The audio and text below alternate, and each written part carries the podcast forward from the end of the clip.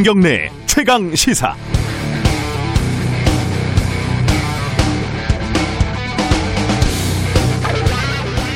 정치는 쇼 비즈니스의 측면이 있는 것 같습니다. 물론 정책이 중요하고 내용이 중요하고 진정성이 중요하지만 보여주는 쇼, 이 쇼의 함량이 일정 비율 있는 거죠. 이건 좀 어쩔 수 없는 부분이 있습니다.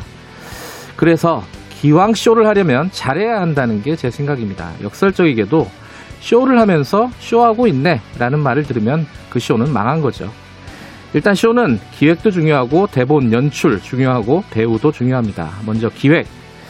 이낙연 대표, 박영선, 우상호 후보가 시장에 어묵을 먹으러 갔고 나경원 후보는 호떡을 먹더군요. 이게 다 쇼입니다. 설마 진짜 어묵이 호떡이 갑자기 뭐 먹고 싶었겠습니까? 그런데 이 기획력이 없다고 해야 하나요? 각 캠프에 엑스맨들이 있는 건가요? 이 수십 년간 우려먹은 어묵 국물로는 감동은커녕 거부감만 불러일으킵니다. 지금이 뭐 박정희 때도 아니고 전두환 때도 아닙니다. 기획이 너무 구리죠. 구닥다리입니다. 대본과 연출. 아니, 거기서 어묵이 진시황 때 만들어졌다는 박학다식이 왜 나옵니까? 이 아재 개그인가 이 곰곰이 생각을 해봤는데 그것도 아닌 것 같고 아무튼 대본은 엉망이고 연출은 없는 것 같습니다. 그리고 배우 마지막으로 배우 표정들이 다들 좋지 않습니다. 왜들 그렇게 맛없게 먹는지 모르겠습니다. 진심을 다해서 감정이입하고 몰입해서 연기를 해야죠. 연기가 안 되면은 선자리에서 한 10개쯤 먹어 치워서 사람들을 놀래키던가요. 이 기획과 연출이 좋지 않으면 배우라도 커버를 해야 되는데 역시 무리. 결론은 이런 거 좀 하지 맙시다. 아이템 고민을 좀 해야죠. 자신 없으면 쇼하지 말고 내용으로 승부를 하는 선거가 됐으면 좋겠습니다. 1월 28일 목요일 김경래 최강 시사 시작합니다.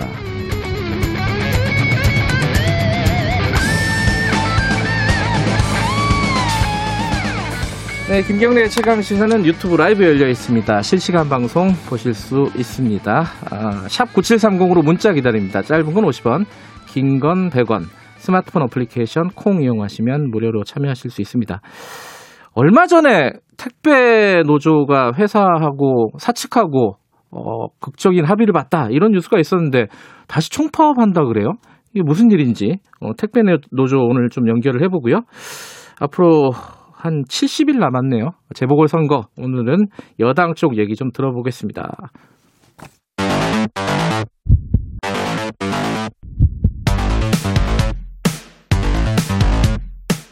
오늘 아침 가장 뜨거운 뉴스 뉴스 unboxing 네 뉴스 unboxing 민동기 기자 나와 있습니다. 안녕하세요. 안녕하십니까. 한겨레 신문 하어영 기자 나와 있습니다. 안녕하십니까. 네 안녕하세요. 제가 학교 다닐 때 연출을 좀 해봤거든요. 물론 많이 하신 것 같네요. 아니 뭐 잘하진 못했고 네. 뭐 한 몇 번 해봤는데 연, 연극 같은 거 있잖아요. 근데 이게 이제 배우가 진짜 중요하거든요. 음. 이번에 뭐 저는 좀 약간 실망했습니다. 배우들이 연기를 너무 못해가지고 최선을 다하지 않는 듯한 모습이었어요. 농담이고 자 그 오늘 소식은 뭘부터 시작할까요? 어 코로나부터 시작을 해보죠. 코로나 지금 숫자가 좀 안정적으로 어, 감소를 한다 이런 느낌이 있었는데 다시 좀 증가하는 양상이에요. 그죠? 네. 정확하게 어떻게 되고 있는 거죠? 음, 제가 말씀드릴까요? 네. 그 IM 선교회죠. 그 미인과 교육시설에서 발생한 집단 감염 여파입니다. 네. 그 코로나19 신규 확진자가 열흘 만에 예. 열흘 만에 500명대로 다시 올라간 건데요. 예. 그 해당 선교회가 전국 시도에 있는 11곳에 어 40곳에서 시설을 운영하고 있어서요. 실제로 N차 감염의 조짐이 보이고 있습니다. 혹시 이것이 3차 대유행의 시작이 아닐지 좀 당국도 그렇고요. 모든 사람들이 좀 관심을 주목하고 그러니까 있습니다. 3차 유행이 다시 시작되는 거 아닌가? 예. 예 500명대로 다시 올라갔고 그것은 지금 IM 성교회가 운영하는 교육시설 등에서 지금 대규모 확진자들이 나오고 있다. 네. 어, 이게 학교 학교죠 학교 말하자면 예. 학교. 학교인데 학교라고 말할 수 없는 비인가 시설이거든요. 예. 실제로는 그 법상에서도 그 어, 초중등 교육법입니다. 여기서는 네. 그 법에 따라 학력이 인정되는 외국인 학교와 대한학교만 학교라는 명칭을 사용하고 있어서요. 네. 어, 이곳은 학교라는 명칭을 사용할 수는 없습니다. 그런데 일단 어, 이곳이 선교도 선교지만 영어 교육을 목적으로 학부모들이 보내기 때문에 그래서 인기가 많은 측면이 있었던 그래서, 거죠. 예, 그래서 음. 어, 학교라는 명칭도 어, 말하자면 그 음으로 사용했다고 할까요? 음. 예, 그렇게 사용한 것 같습니다. 근데 좀 이 이 단체 종교 단체가 IM 선교회는 어, 그 대표라는 분이 마이클 조 네, 그분이 얘기를 하는 걸 보니까 좀 상식에서 좀 벗어나 있는 느낌이 있어요, 그죠? 상식에서도 좀 많이 벗어나 있고 예. 영상들이 이제 어제 방송 뉴스에서 예. 공개가 됐는데 그 방송 영상을 보면은 방역 수칙이라든가 거리두기라든가 이런 게 뭐 학생들 사이에서도 거의 안 지켜졌다고 지금 봐야 될 것 같습니다. 뭐 방학 때 뭐 한 2천 명 모여서 우리 수련했는데 아무도 안 걸린 거 아니냐? 그렇죠. 네. 하나님이 우리를 과학적으로 지켜주시고 있다.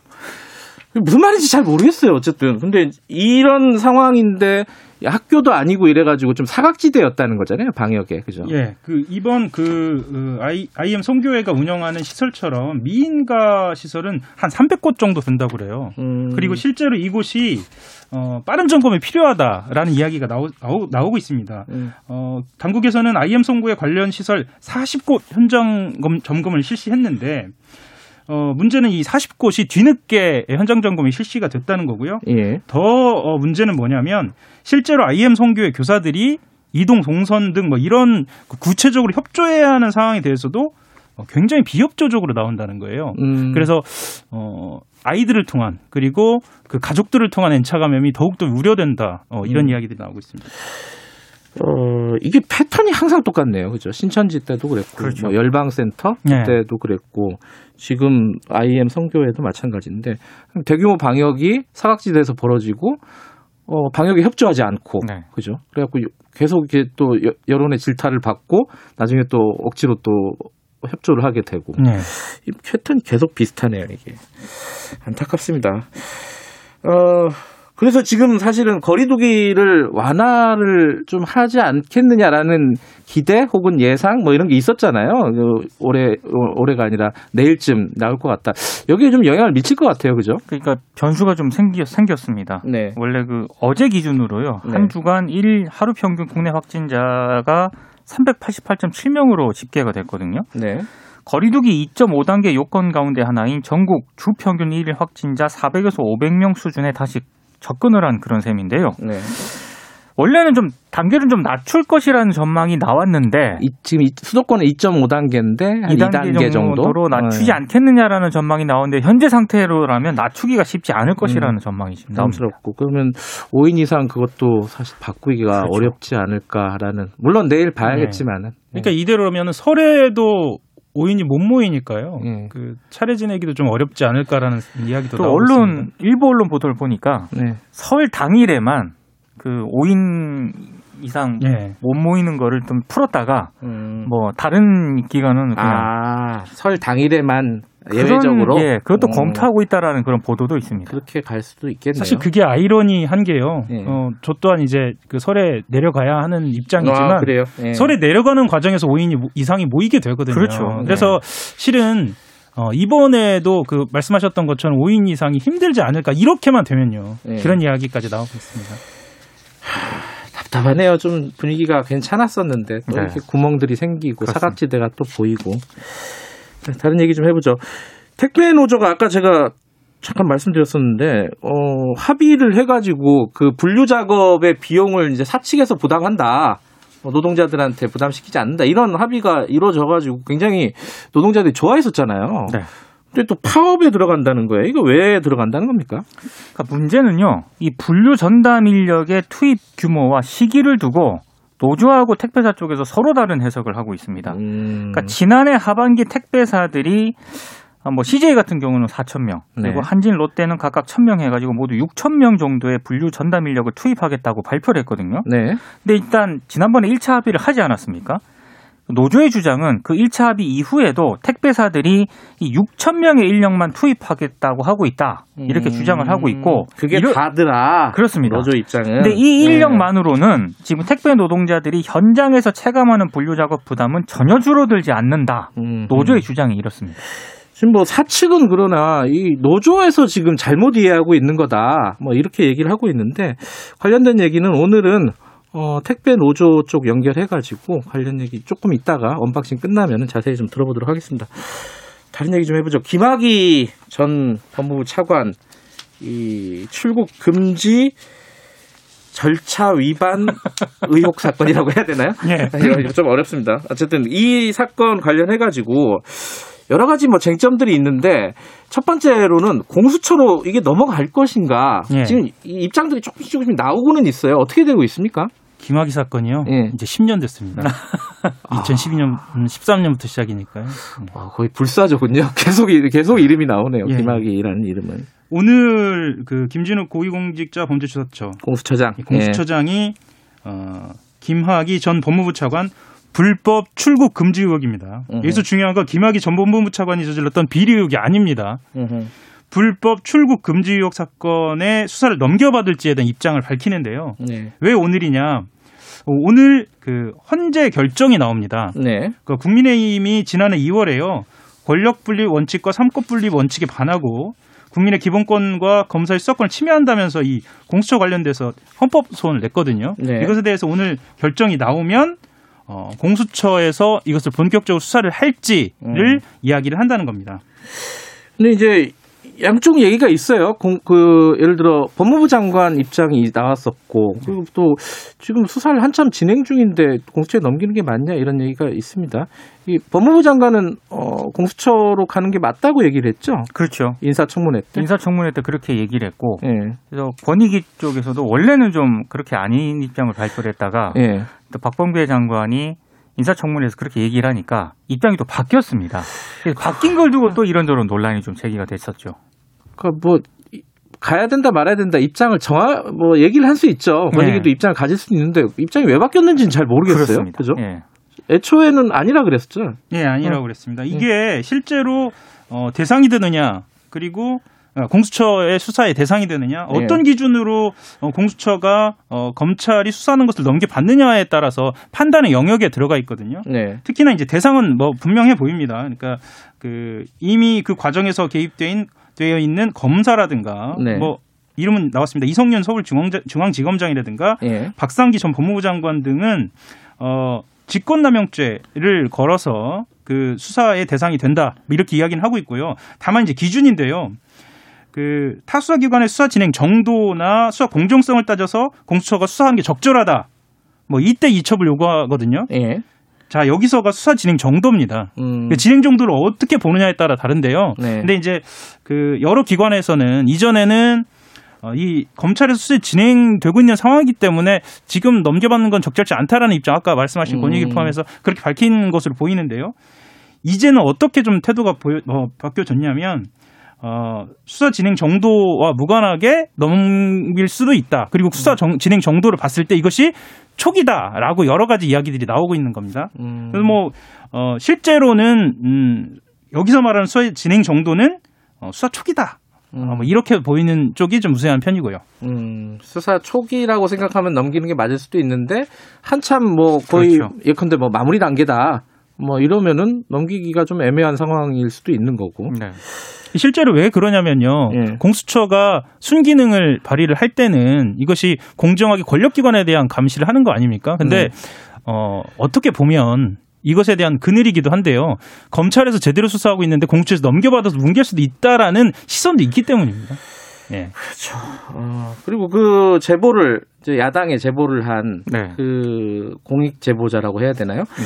그 사람이 공익 제보자냐 아니냐 뭐 이런 논란도 좀 아직 계속 되고 있는 것 같아요. 논란도 있고요. 예. 이게 이제 직권남용이지 않습니까? 예. 직권남용이 과연 공익신고 대상이 될 수 있는가? 이걸 두고도 좀 논란이 제기가 되고 있는데 여기에 대한 법무부 입장은 형법상 직권남용은 공익신고자 보호법상 공익신고 음. 대상이 아니다. 네. 그래서 보호를 받을 수 없다라는 그런 취지의 입장을 내놓았습니다. 지금 여당 쪽에서는 그런 얘기 많이 하잖아요. 이거 통째로 자료를 네. 어, 야당에 넘긴 그렇죠. 게 문제 아니냐. 네. 그이 입장에 대해서는 어떤 얘기들이 나오고 있습니까? 그러니까 이게 어, 신고자가 제기한 게 출금 절차 위법 논란이잖아요. 예. 거기에 대해서 이제 여권이 공무상 기밀 누설 논리로 음. 이제 맞불을 놓은 음. 어, 그런 상태인데요.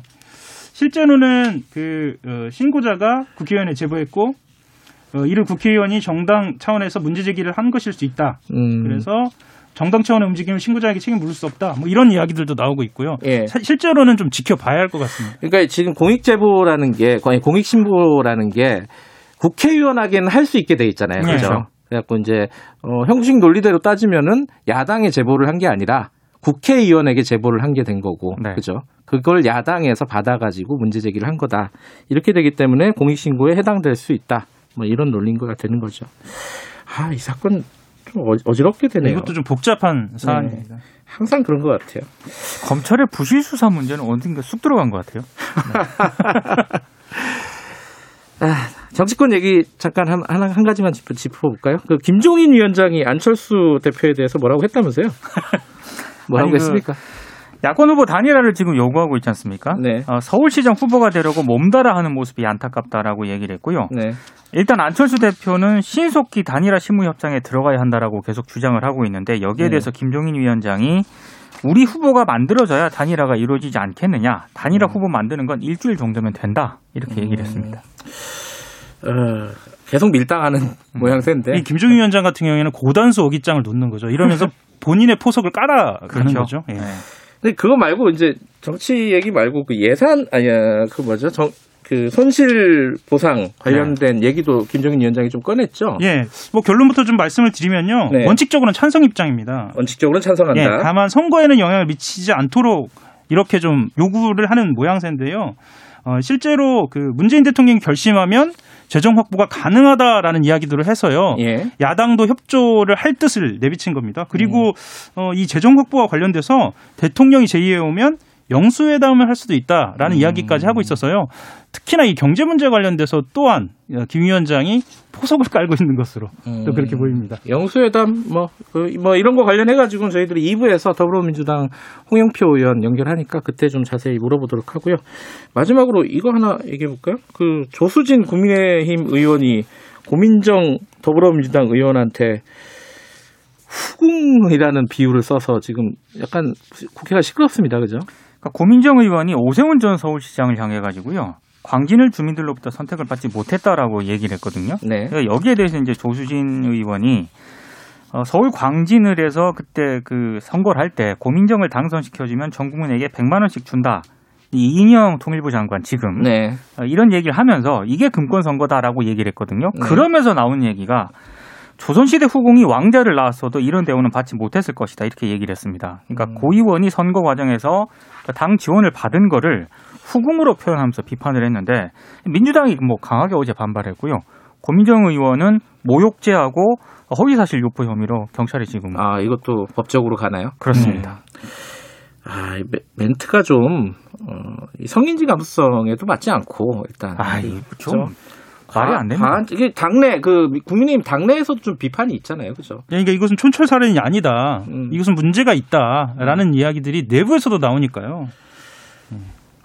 잘 모르겠어요. 얘기를 하거나 이건 또 말이 아니라 글이었잖아요, 그죠? 페이스북에 글을 네. 썼습니다. 그러면 좀 이렇게 좀 필터링이 될 만도 한데 네. 가끔씩 이런 일 생기는 거면 잘 이해가 안 돼요. 왜 이런 정도 말을 하면서 글을 쓰면서 이상하잖아요. 이거 분명히 문제될 걸 알 문제될 걸 알면서 쓴 건가? 근데 조수진 의원 같은 경우에는 또 예. 기자 출신이잖아요. 예. 예. 충분히 저는 알 수 있는 그런 거라고 생각을 하는데. 어, 뭐 의도가 있었던가. 그러니까 이게 targeting이 분명한 노림수가 있는 것으로도 보입니다. 음. 왜냐하면 음. SNS에다 이런 글을 쓰는 거는 네. 본인들의 지지층이 이걸 어떻게 받아들일 것이다라는 것을 겨냥하고 음. 쓴 것으로 좀 보이기도 합니다. 알겠습니다. 2333님이 지리산에는 어제는 봄이 오는 듯 했는데 오늘 다시 눈비가 온다고 하네요. 저 오늘 눈 온다고 합니다. 나가실 때 조심하시기 바라겠습니다. 내일까지 오니까 내일 강풍의 폭설이라고 합니다. 그래요. 네. 내일 또 추워진다 그러면. 네. 겨울은 아직 겨울입니다. 아, 여기까지 하겠습니다. 고맙습니다. 고맙습니다. 감사합니다. 민동기 기자 그리고 한겨레 신문 하호영 기자였습니다. 김경래 최강 시사 듣고 계시고 7시 39분입니다. 최강 시사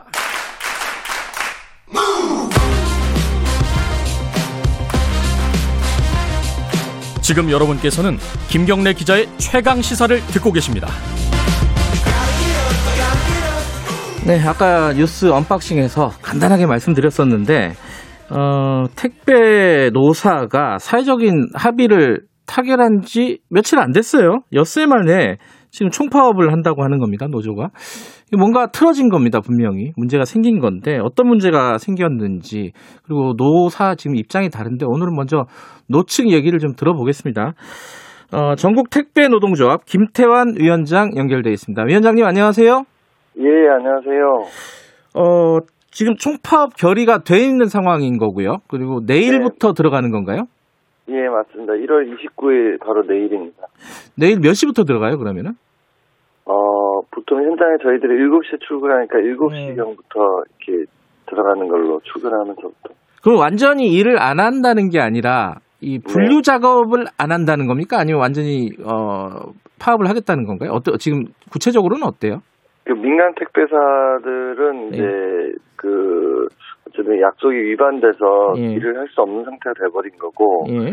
그리고 그 우체국 같은 경우도 예. 어, 분류가 되지 않으면 배송을 할 수 없는 상태가 이제 음. 돼서 전체 규모로는 한 5,500명이 이제 참여하게 될 것으로 보여집니다. 그러니까 사실상 어, 배송 업무가 5,500명은 중단한다. 네. 예, 완전히 네, 네. 중단한다 이렇게 볼 수 있겠네요. 네. 5,500명이면 규모가 한 어느 정도죠? 전체 택배 하시는 분들하고 따져보면? 10%가 조금 넘을 거예요. 음, 그래요. 네. 기한은 정해져 있지 않고요. 일단 그 저희들이 서울 특수기 과로사가 이제 또 발생할 것이라는 위험성이 높아지고 있어가지고 음. 그 사회적 합의만 원래대로 진행이 되면 네. 어, 문제는 없다고 보고 있는데 네. 어, 지금 이것은 이제 특배사가 파기를 선언하면서 어, 문제가 발생한 거고 그래서 네. 원래대로 이제 돌아가면 된다 이렇게 보고 있습니다. 자, 이제 궁금한 걸 여쭤봐야 되는데 네. 지금 노사가 사회적 합의를 체결을 했잖아요. 그래서 네. 이 분류 작업에 대한 여러 가지 논란들이 어, 정리가 됐다. 어, 네. 저희들은 그렇게 생각을 했었는데 아닌가 봐요. 지금 어떤 게 문제가 있다고 보시는 거예요? 그 사회적 합의는 이제 원래 물량이 폭증하는 설 명절을 앞두고 네. 어, 사회적 합의 기구를 통해서 어, 공짜 노동 분류 작업에 대해 택배사가 전담 인력을 투입하고 네. 어, 택배 노동자의 과로사를 막자는 이제 이런 취지로 출발했던 거예요. 네. 그래서 이제 그 이제 분류 작업은 이제 안 하는 것으로 저희들이 이렇게 네. 이제 합의 내용이 나왔는데 어, 이 합의가 끝나자마자 이제 그 시행 여부에 대해서 이제 저희들이 택배사에 요청을 하니까 네. 택배사들이 지난해 10월 스스로 발표했던 인력만 투입하겠다고 하고 음. 어, 택배비 인상 전에는 택배 노동자들이 이제 분류 작업을 지속적으로 해야 한다고 음. 어, 이렇게 이제 하면서 합의가 파기, 파기가 된 거죠. 결국 이제 물량이 폭증하는 이번 설에도 네. 어, 택배 노동자들 과로 위험이 굉장히 그 높게 나타나는 위험스러운 상황을 맞이했다고 이렇게 보고 있습니다. 근데 지금 택배사들 사측은 어 지금 합의문을 제대로 이행을 하고 있다. 이렇게 완전히 입장이 달라요. 이게 어떻게 이해를 해야 됩니까? 그러니까 그 아전 인수 해석을 하는 거죠. 그러니까 예. 사실상 자기들이 지난 10월 달에 분류 인력 투입 계획을 발표했던 게 어, 뭐 CJ 대한통운 4천 명, 뭐 롯데 한전은 1,000명 각각 이렇게 되거든요. 네. 근데 이것이 어, 턱없이 부족해요. 예. 이, 이 인력이 들어온다 하더라도 저희들은 계속 일을 해야 되는 상태거든요. 네. 어, 그리고 그런 데서 어, 또 실제 이 인력도 제대로 다 그 투입돼 있지 않은 상태고. 예. 그, 그러면은 이번 설 앞두고 이제 분류 작업을 택배 노동자들이 하지 않게 함으로써 과로사를 차단하겠다는 원 취지는 완전히 이제 그 사라지게 되는 거죠. 네. 그리고 그 자기들이 발표했던 거 그냥 이행하겠다고만 얘기한다면 네. 뭐하러 이제 사회적 합의문을 그런 걸 음. 합의를 했냐 이렇게 되게 되는 거죠. 그러니까 일단은 그 지금 지난해 10월에 발표한 투입 인력이 아까 말씀하신 대로 6천 명 정도 되잖아요. 다 합하면은 네. 그 정도면은 어, 택배 노동자들의 분류 작업을 어느 정도나 사, 상쇄할 수 있는 정도의 인력입니까? 보시기에? 그 CJ 대한통운의 경우 이제 4천 명이 다 들어오게 되면 네. 여기는 이제 자동화 설비가 다 갖춰져 있기 때문에 네. 어한 80%에서 85% 정도는 그 어느 정도 해소가 된다고 보여져요. 예. 근데 여전히 한 15% 정도는 택배 노동자들이 어, 예전처럼 똑같이 분류 작업을 해야 되는 상태라고 보여지고 네. 어, 롯데 한진행 같은 경우에는 여기는 자동화 설비가 돼 있지 않습니다. 음. 그래서 실제 1000명씩 투입을 하게 되면 네. 어, 뭐 택배 노동자들 한 8명이 분류 작업을 하고 있는데 그 옆에서 그냥 한 명이 같이 그 분류 작업하는 꼴이 되거든요. 음. 그래서 투입한 거와 하지 않은 것이 큰 차이가 없는 음. 어, 이런 수준으로 되게 되는 거죠. 그래서 이전과 전혀 다르지 않은 상태가 돼버린 거죠. 그러니까 CJ 대한통운 같은 경우에는 그나마 한 80% 정도는 네. 어, 커버를 해줄 수 있는 것 같은데 다른 데는 네. 턱없이 부족하다. 네. 근데 이제 지금 합의문을 봐도 그렇고요. 이 이게 택배 기사가 이 분류 작업을 하게 된다면 거기에 대한 비용을 지불하는 네. 형태로 가자는 거 아니었어요? 당분간은? 네, 그렇죠. 이게 네. 어 설을 앞두고 그 과로사를 막아야 된다라는 밑바탕이 깔려 있으니까 즉시 이걸 시행할 수 있는 방안들을 고민을 했던 거예요. 예. 어 그러다 보니까는 이제 그 자동화 설비가 돼 있지 않은 경우 또는 네. 어돼 있다 하더라도 네. 어좀 그그 그 규모가 좀 큰 데들 이제 이런 데들 같은 경우에는 불가피하게 택배 노동자들이 할 수밖에 없는 상태이거든요. 네. 그러면은 어 이러한 부분들에 대해서는 어, 자동화 설비나 이런 부분들을 즉각적으로 어, 계획하고 투자하게끔 만들어야 되고 네. 그것이 그 되기 전까지는 어, 일정한 페널티 성격으로 대가를 지불하게 해야 네.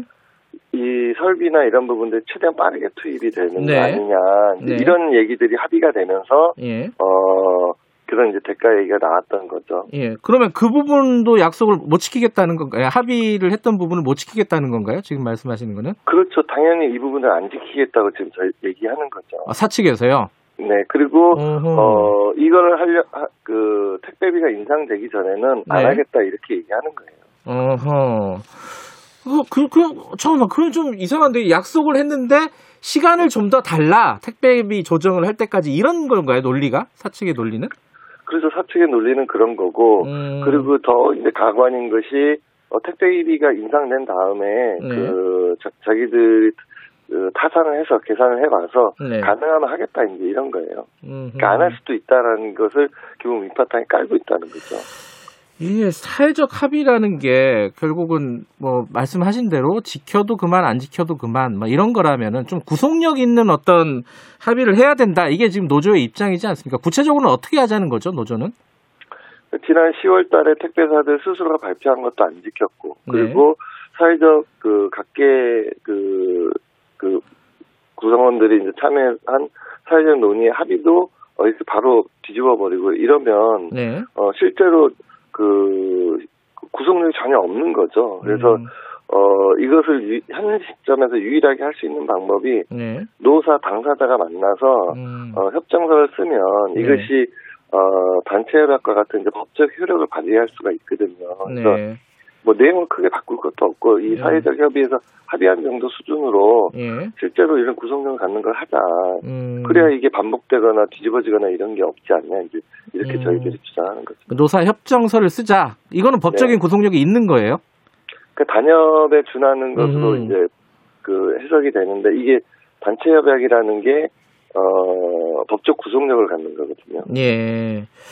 근데 이제 사람들이 좀 헷갈릴 수 있습니다. 이 국민들이 왜냐하면은 이 택배 기사분들은 대부분 다 개인 사업자잖아요, 신분이 그죠? 네네. 그러다 보니까 이게 노사협정서라는 게 그 개인 사업자들에게도 다 영향을 미치는 건가? 이거 어떻게 봐야 돼요, 이거는?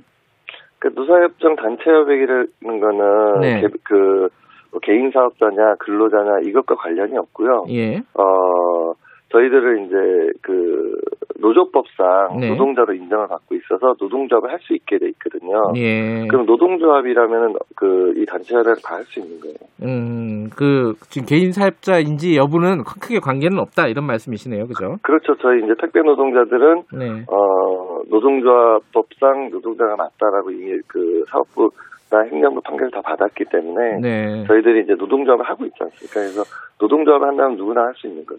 제가 뉴스를 보니까 좀 양쪽 노, 노사 입장이 확연하게 다른 것 중에 하나가 이 분류 작업과 관련해 가지고 계속 분류 작업을 해라 노동 그 네. 택배 기사들에게 이런 공문을 보냈다 사측이 네네네. 이런 주장을 하셨잖아요. 네네. 근데 사측은 전혀 사실 무근이다 이러던데 이건 어떻게 파악을 하고 계십니까?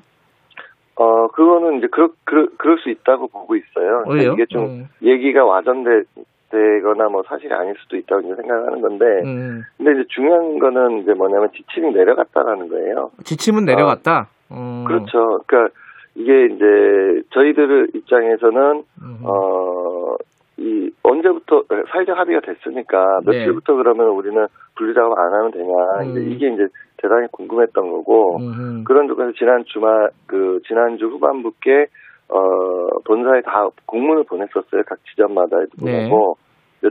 이거 협의하자 언제부터 음. 안 하면 되냐 음흠. 그랬는데 어 거기에 대한 대답이 어 이번 주 월요일 날 어, 구두로 다 전달이 온 거죠. 어아 계획 없다 그런 거 예. 계획 없고 자기 자신들이 원래 계획했던 분류 인력만 투입할 거고 이번 설에도 어, 택배 노동자들은 분류작업 다 해야 된다. 음. 이렇게 구두로 다 전달을 한 거죠. 그리고 이것이 전국 동시다발 모든 택배사에서 다 진행된 거기 때문에 네. 이거는 지, 침으로 내려간 거다라고 저희들은 음. 파악한 거고 저희들이 그 이것을 이제 사회, 사회적으로 알리는 과정에서 네. 실제 그 사실관계가 다 드러나고 있는 거죠. 예, 마지막으로 지금 택배사들은 지금 시간이 좀 필요하다 이것들을 다 하려면은 어떤 약속들 그리고 제도 개선 필요하다 하려면 시간이 필요하다는 건데 당장 요구적 지금 가장 급한 요구 조건이 뭔지 말씀하시고 마무리하죠. 네, 그 시간이 필요하다는 것을 네. 알고 있었고 그래서 네. 그 문제를 해소하는 내용들이 어, 이 사회적 합의에서 예. 다뤄졌던 거예요. 예. 그래서 어, 실제 이 사회적 합의가 잘 지켜지면 모든 문제가 해결된다. 음. 이렇게 저희는 보고 있습니다. 알겠습니다. 여기까지 듣죠. 고맙습니다. 네. 전국 택배 노동조합 김태환 위원장이었습니다. 김경래 최강기사 1분 여기까지 하고요. 잠시 후 2부에서는 더불어민주당 홍영표 의원 만납니다.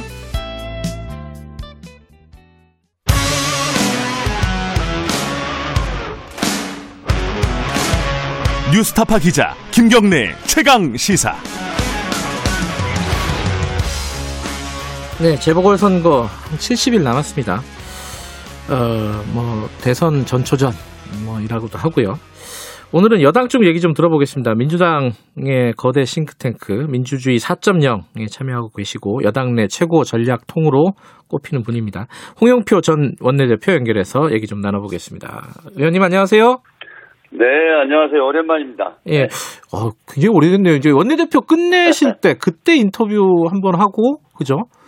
네. 그가 네, 전혀 뭐 소식이 없었는데, 뭐, 잘 지내시죠?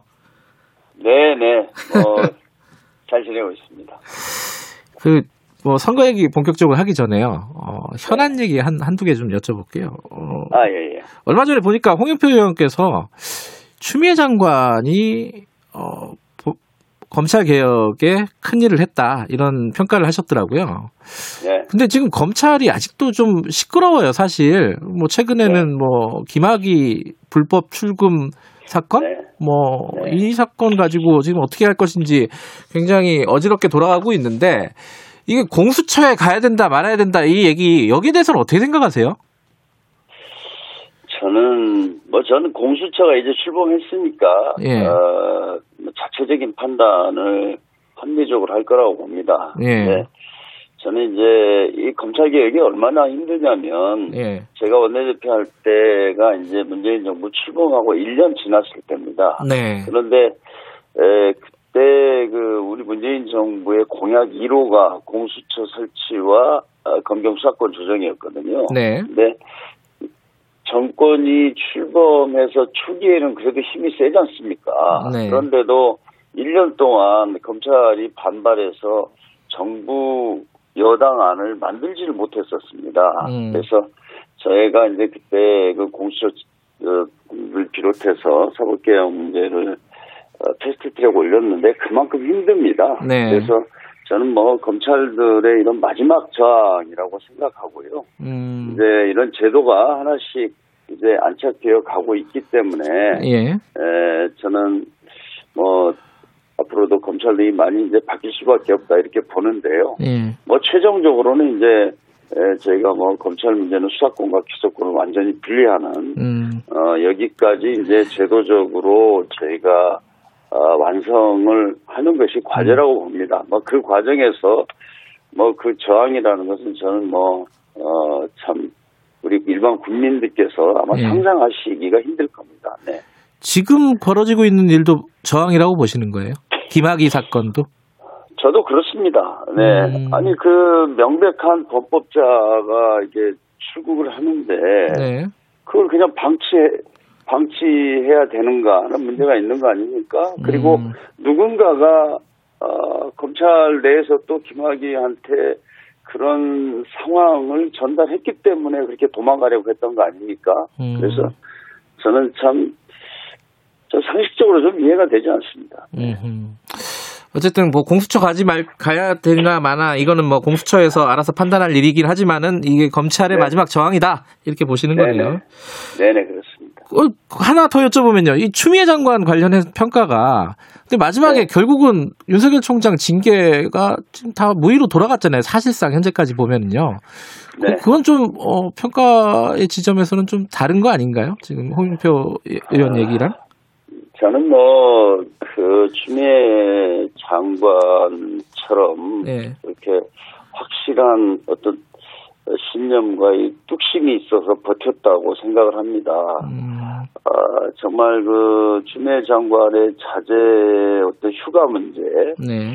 이런 거는 아마 이 말이 안 되는 걸 가지고 몇 달 동안 장관을 흔들어댔거든요. 네. 뭐 제가 지금 국방위에 있습니다만 요즘에 군대가 제가 갔을 때하고 다르거든요. 네. 요즘에는 어 우리 부모님들이 그 중대장한테 전화해서 마스크를 잘 나눠주고 있냐 이렇게까지 전화도 하는 세상입니다. 그런데 하여튼 뭐 어, 어찌됐든 검찰이 뭐 정말 인간으로서 견디기 힘들 정도의 어떤 많은 그런 공격을 하고 어, 음. 압박을 했는데 네. 그래도 뭐 공수처를 출범시키고 네. 또 어, 뭐 검찰 개혁 1단계를 완료했다. 저는 음. 그것을 평가하는 겁니다. 뭐 그 과정에서 뭐 네. 여러 가지 뭐 아쉬움도 있을 수 있지만 네. 저는 뭐 전체적으로 어, 추미애 장관이 있어서 그런 문제들을 잘 정리해 왔다 이렇게 생각합니다. 알겠습니다. 선거 얘기 좀 해보면요. 네. 어, 네. 지금 국민의힘 어제 김종인 위원장이 기자회견을 했는데 예. 이제 뭐 이번 선거를 규정을 하는 거죠. 사실상 이제 정권 심판 선거로 규정을 네. 하는 건데 여러 가지 어, 실정들에 대한 얘기를 했습니다. 문재인 정권의 실정 이러면서 코로나 네. 네. 그리고 경제 정책, 부동산, 법치 파괴, 뭐 외교 안보 뭐 제대로 된 게 하나도 없다 이런 취지인데 어떻게 보십니까 이 평가에 대해서는? 저는 이제 뭐 야당 대표께서는 아무래도 뭐 비판적인 입장을 가지고 이야기할 수밖에 없다고 생각합니다. 네. 그런데 저는 어제 말씀하신 것 중에서 모든 분야가 비상식적으로 됐다 이러는데 네. 네. 저는 참 어, 안타깝습니다. 저는 그런 판단 자체가 비상식적이다 이렇게 얘기하고 싶습니다. 음. 사실 지금 코로나 19 같은 경우에 네. 저희가 이제 뭐 전 세계가 인정하고 있고 저는 우리 국민들도 그래도 어, 우리가 우리 정부와 국민이 힘을 합해서 네. 그래도 위기를 잘 극복해 나가고 있다. 저는 이게 일반적인 평가라고 봅니다. 음. 그리고 뭐 경제 분야만 보더라도 네. 저희가 어, 2020년 4, 4분기 또 그리고 21년도 GDP 경제 전망에 대한 걸 보면 우리가 지금 기대치보다도 훨씬 그 뛰어넘고 있고 네. 어, 경제 규모 10위권 내에서 제가 최상위권의 성장 실적을 네. 거두었습니다. 음. 저는 이런 것들은 이렇게 왜 안 보고 그러는지 저는 아쉽고요. 네. 이렇게 기본적인 어떤 상황에 대한 어, 잘못된 판단이 예. 이렇게 무조건 어, 그 정부를 비판하고 어, 이렇게 뭐 비상식적으로 다 돌아갔다. 음. 저는 그 문제인식에 대해서 참 아쉽습니다. 네. 알겠습니다. 아, 지금 선거를 여러 차례 뭐 홍영표 네. 의원께서도 뭐 거치셨는데 겪어 보셨는데 네. 이번 판세에 대해서는 여러 가지 얘기들이 나오고 있습니다. 기본적으로는 야당에게 좀 유리한 구도 아니냐. 어, 선거의 시작 자체가 이런 얘기도 있고 조금 변화가 네. 있다 지금 진행되는 과정에서 이런 얘기도 있고 어떻게 지금 판단하고 계세요, 의원님은? 뭐 솔직히 말씀드려서 네. 이 집권 4년차 재보궐 선거가 여당에 불리한 건 사실입니다. 음. 그리고 또또 하나는 뭐 무엇보다도 아픈 대목이지만 재보선의 원인을 그렇죠. 민주당이 제공했지 음. 않습니까? 네. 저는 뭐 어, 그런 상황이기 때문에 이게 바둑으로 보면 우리가 그냥 상대한테 너무 도, 많은 돌을 깔게 해주고 하는 선거라고 음. 저는 이렇게 생각이 됩니다. 네. 그래서 어, 뭐 쉬운 선거는 아니다. 네. 그러나 제가 어, 생각하는 것은 우선 우리 후보들의 경쟁력, 음. 어, 뭐 박영선, 우상호, 우상호, 박영선 두 후보의 어떤 경쟁력이 네. 지금 어, 정말 서울은 세계 속에 이제 도시가 되었지 않습니까? 그것을 예. 어떻게 한 단계 더 어, 도약을 시키느냐 이런 어, 단계에 있다고 봅니다. 음. 그래서 어, 그것에서 저는 가장 우리가 강력한 그 좀 희망을 가져볼 수 있는 거고요. 또 하나는 제가 2009년도에 네. 예, 제가 재보궐 선거 재선거로 이제 국회에 들어오게 됐는데 아, 그렇죠. 예, 예. 네. 저희가 수도권에서 20전 20패를 했습니다. 그래서 야, 우리 이제 민주당이 이 저 부평 선거에서 지면 이제 민주당은 정말 희망이 없다. 음. 당시에 국회 의석이 제가 86석밖에 안 됐거든요. 네. 그래서 그때 이제 당 지도부와 우리 당원들 그러니까 의원들이 제 동네의 골목 골목에 그냥 보초서다시피 이렇게 뛰었고 또 전국에 있는 그 절박한 심정을 갖는 당원들이 막 이 동네에 와서 어, 정말 절박한 심정으로 유권자들에게 호소했던 게 있거든요. 네. 그래서 저는 서울 부산 선거도 네. 마찬가지로 어, 사실 우리로서는 어, 서울시장 보선을 이기고 네. 어, 반드시 에, 문재인 정부를 성공시켜서 문재인 정부 시즌 2를 만들어야 되는 거죠. 음. 저는 뭐 그런 절박한 마음들이 모여서 뛰면 네. 어, 가능하다 이렇게 생각하고 있습니다. 이제 구도 중에 하나 중요한 구도는 이제 네. 야권의 후보 단일화입니다. 안철수 그렇죠. 국민의당 대표랑은 사실 단일화 네. 과정을 한번 겪으셨잖아요, 그죠? 어, 홍영표 의원께서도 2012년에 예. 그 단일화 현장에 있었고 예. 제가 이제 그걸 생생하게 지켜봤지 않습니까? 그래서 비망록이라는 그 책도 썼었는데 음. 그 단일화 과정을 사실 일지식으로 제가 상세하게 써놓은 네. 책입니다. 예. 근데 제가 그때 느낀 것은 예. 단일화를 하게 되면 네. 서로 어, 뭐, 하나는 어떤 비전이나 정책에 대해서도 이렇게 좀 합의도 하고, 또 그 선거의 중요성 때문에 이제 힘을 합해서 해야 된다. 이런 데서 이제 출발하는 게 단일화인데, 네. 제가 볼, 경험했던 안철수 지금 대표는 나 아니면 안 된다라는 이 절대적인 전제를 가지고 시작하니까 음. 이게 참 어려웠습니다. 음. 그래도 참 극적으로 저희가 단일화를 그때 했습니다만 그 네. 이후에 뭐 후유증도 너무나 네. 많았었고요. 네. 그래서 저는 아마 이 단일화를 하긴 할 텐데 네. 어떻게 보면 지금 안철수 대표가 강점으로 가지고 있는 중도층의 어떤 지지를 가지고 있다 이런 거 네. 아닙니까? 예. 그게 지금 과거의 이야기고요. 지금은 많이 다르다고 봅니다. 음. 이미 저는 안철수 후보가 굉장히 뭐 태극기 부대 극우적인 어떤 생각을 가지고 정치를 하고 음. 있기 때문에 네.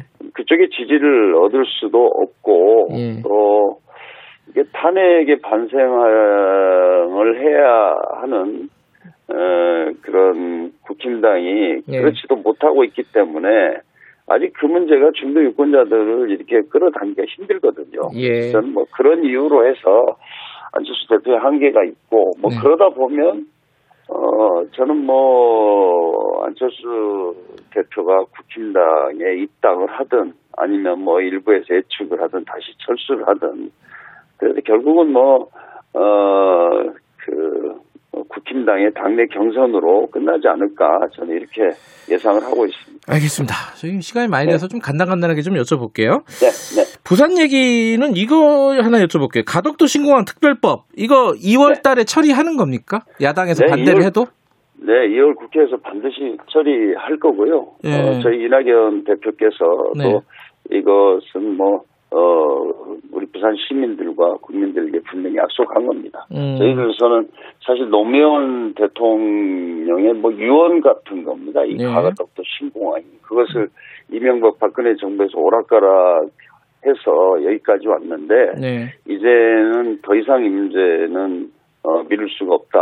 이렇게 네. 생각하기 때문에 2월 국회에서 저희들이 반드시 하겠습니다. 알겠습니다. 네, 정책 얘기도 좀 여쭤볼게요. 지금 이제 네. 자영업자들 손실 보상 문제가 국회에서 논의를 하고 계시잖아요. 네네. 근데 이게 이제 두 개 다 문제입니다. 이게 시기를 어떻게 할 거냐. 시기는 이제 선거 전에 할 것이냐. 어, 이게 하나가 있고 그리고 대상이나 이런 거 소급 적용은 또 어떻게 할 것이냐. 여기에 대한 입장은 어떠십니까, 지금? 우선 뭐 시기 문제는요. 예. 지금 뭐 저도 제 동네에 네. 자영업 하시는 분들 정말 보면 눈물이 납니다. 아, 정말 거의 1년 동안 네. 어, 영업을 제대로 못하고 무슨 예를 들어서 태권도 도장이다 뭐 네. 이런 영세한 학원들 하는 분들 지금 보면은 정말 하루하루가 아, 그 죽음과 같은 날들인데요. 예.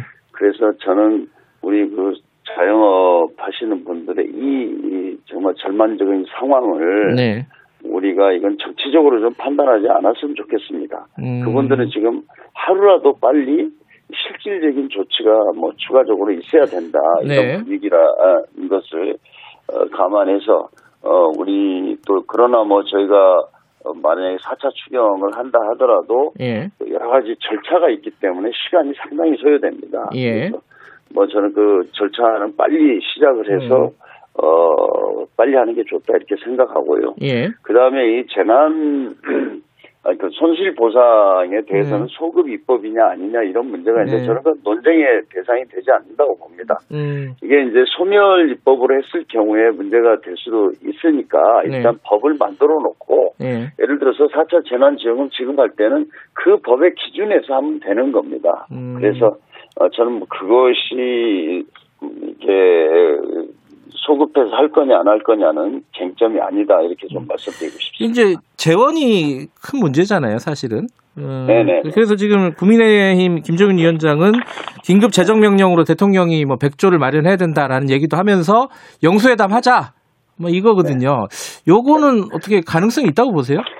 저는 뭐 그뭐 뭐 적극적으로 지지를 하고요. 아 그래요. 음. 규모나 네. 뭐 이런 것에 대해서는 지금 지금 저는 대통령과 또 음. 정부에서 최선을 다하고 있다고 봅니다. 네. 그래서 이게 이제 우리가 예상하기는 저는 네. 한 2월 달 되면 네. 치료제도 나오고 백신도 주사가 되고 네. 어, 환자 수도 좀 많이 떨어지고 이렇게 해서 네. 아 이제부터는 좀 정상으로 돌아가겠구나 네. 이런 어떤 희망을 국민들이 갖게 될 거라고 봅니다. 그런데 에, 문제는 경제적인 측면에서 특히 이런 어, 방역 때문에 네. 피해가 발생하는 이 업종이나 자영업 여기에 대해서는 저희가 지금 어, 좀 웬만한 지원으로는 저는 안 될 거라고 보거든요. 그래서 네. 이런 문제는 뭐 저 야당하고 협의를 해서 얼마든지 음.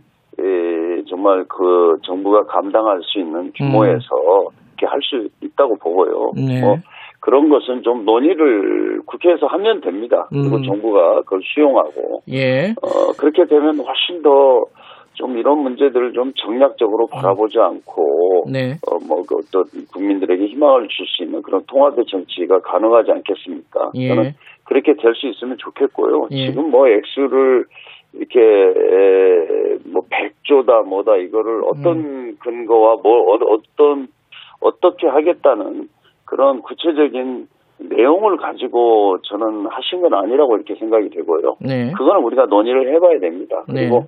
이제 필요하면 정말 또 필요하다면 우리 국민 전체에 대해서도 경기 진작의 차원에서 적정한 시기에 에, 뭐 그런 것도 필요하다 이렇게 보기 때문에 에, 그 어떤 범위와 그 대상 이런 것들은 어, 여야가 좀 더 그, 그 현장에서의 여러 음. 상황들을 아무래도 광범위하게 이렇게 에, 경험하고 있기 때문에 그런 걸 감안해서 여야가 어떤 단일화를 만들어낼 수 있으면 정말 바람직하다고 봅니다. 알겠습니다. 네네. 근데 그 이원욱 의원이요, 어, 부가가치세를 네. 한시적으로 인상하자 이 얘기 있었는데 이거는 추진하는 겁니까? 아니면 이원욱 의원 개인의 생각입니까? 이거는? 아, 아 저도 뭐 개인적으로 네. 그 좋은 아이디어라고 생각을 음, 합니다. 네. 아, 그래서 이제 그러나 이것들 이것도 어, 좀 국민적인 합의와 동의 이런 것들이 필요하고 그렇죠. 음. 또 그러려면 여야가 가능하면 함께 좀 합의를 해서 국민들께 음. 우리가 호소하면서 일정 기간 어, 이런 걸 좀 함께 해보자. 그게 어떤 어, 어떤 사회적 연대에 호소를 하는 것을 국회부터 출발해야 될 거 아닙니까? 예. 한쪽에서는 하자 그러면 또 그걸 어떤 어, 특집을 잡아가지고 네. 그걸 못하게 하고 이렇게 돼서 사회적 갈등만 이렇게 심화되는 이런 것은 안 되고요. 네. 저는 뭐 그런 의원 의원이 제안한 그런 방안도 네. 검토해 볼 수 있다 이렇게 생각합니다. 저는 뭐 적극적인 에, 적극적으로 평가하고 있습니다. 하나만 마지막으로 좀 여쭤볼게요. 대권 네. 관련해서요. 그 지금 네. 민주주의 4.0 그쪽에서 활동하고 계시잖아요. 네. 여기서 그 13용 등판설, 그러니까 뭐 말하자면은 지금 나오는 뭐 이재명, 이낙연 뭐 등등의 아, 후보군들 말고 다 나오자 네. 뭐 이런 거잖아요. 뭐 임종석, 추미애, 정세균, 김부겸 이게 다 나와가지고 한번 붐업을 한번 해보자 이런 취지인 것 같은데 이 이런 얘기들이 실제로 당내에서 좀 논의가 되고 있습니까? 저는 오늘 제가 뭐 처음 들어봅니다. 네. 그 저기 뭐, 아니고요. 예, 신문에서 네, 많이 썼더라고요. 지금, 음. 지금 이제 과거의 대선 레이스를 보면 네. 어, 현 시점에서 어떤 대선 우리 후보를 어떻게 정하는 것도 쉽지가 않고 네. 앞으로 많은 변화가 있을 겁니다. 네. 뭐 저는 재3 후보론 자체가 네. 현재는 가상의 후보에 불과하고요. 네. 어, 지금 뭐 앞으로는 이제 그 특히 뭐 4월 어, 서울 부산시장 선거를 분기점으로 해서 네. 어, 또 좀 우리가 예의주시해야 된다고 봅니다. 알겠습니다. 무조건 뭐 민주당으로서는 문재인 정부 시즌 2 이렇게 만들기 위해서 저희가 어, 당내에서 어떤 성인 선의의 경쟁 또 더 미래 비전을 가지고 그 함, 함께하는 경선 이런 걸 잘 치러서 문재인 정부의 성공과 함께 또 정권 재창출을 하는 것 이게 과제라고 생각하고 있습니다. 5월 달에 전당대회 당권 도전하시나요, 홍익표 의원님? 네, 뭐 아무튼 제가 아무래도 뭐 어, 청와대나 당 뭐 음. 야당을 좀 잘 알고 있기 때문에 네. 이번에 저희 뭐 민주당으로서는 문재인 정부 성공이나 또 정권 차, 창, 재창출 이게 이제 중요하지 않습니까? 그래서 네. 어, 제가 뭐 그것에 대해서 어떤 역할을 분명히 해야 된다 음. 그런 생각을 하고 있습니다. 알겠습니다. 여기까지 듣죠. 고맙습니다. 네, 감사합니다. 더불어민주당 홍영표 의원이었습니다. 공정하고 깊이 있게. 오늘 하루 이슈의 중심.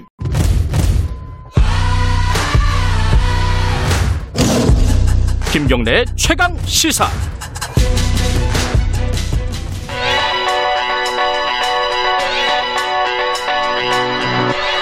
최강 시사 윤태곤의 눈 의제와 전략그룹 더모아의 윤태곤 정치분석실장 나와 계십니다. 안녕하세요. 네, 안녕하세요. 부산시장 선거는 참 안 나오네요. 오늘 좀 해봐야겠어요. 네, 그러니까 지금 아무래도 스포트라이트를 덜 받는 면이 있는데 두 가지 이유가 아닌가 싶어요. 좀 전에 이제 홍영표 의원께서도 서울시장 이야기 많이 하던데 부산시장 이야기 별로 안 하시던데. 저, 도 좀덜 네. 물어봤어요, 사실. 일단 우리 네. 언론이나 이게 여론이 수도권 중심으로 형성된 게 첫 번째. 이게 문제죠. 네. 그리고 두 번째는 부산은 아무래도 야당 강세 아니냐. 음. 아, 지난 총선 때도 부산에서 민주당이 세 분이 당선이 됐죠. 네네. 지난 지지난 총선보다 후퇴했단 말이에요. 음. 그럼 지금 어쨌든 저쨌든 엎치락 뒤치락 하지만은 여당과 청와대 기준으로 볼 때 지난 총선 때보다 훨씬 안 좋은 거 아닙니까? 그렇죠. 그럼 부산은 총선 때도 야당이 셌는데 지금은 뭐 뻔한 거 아니냐 음. 이런 시각 때문에 관심이 더 떨어진다는 거죠. 음. 지금 실제로 그런가요?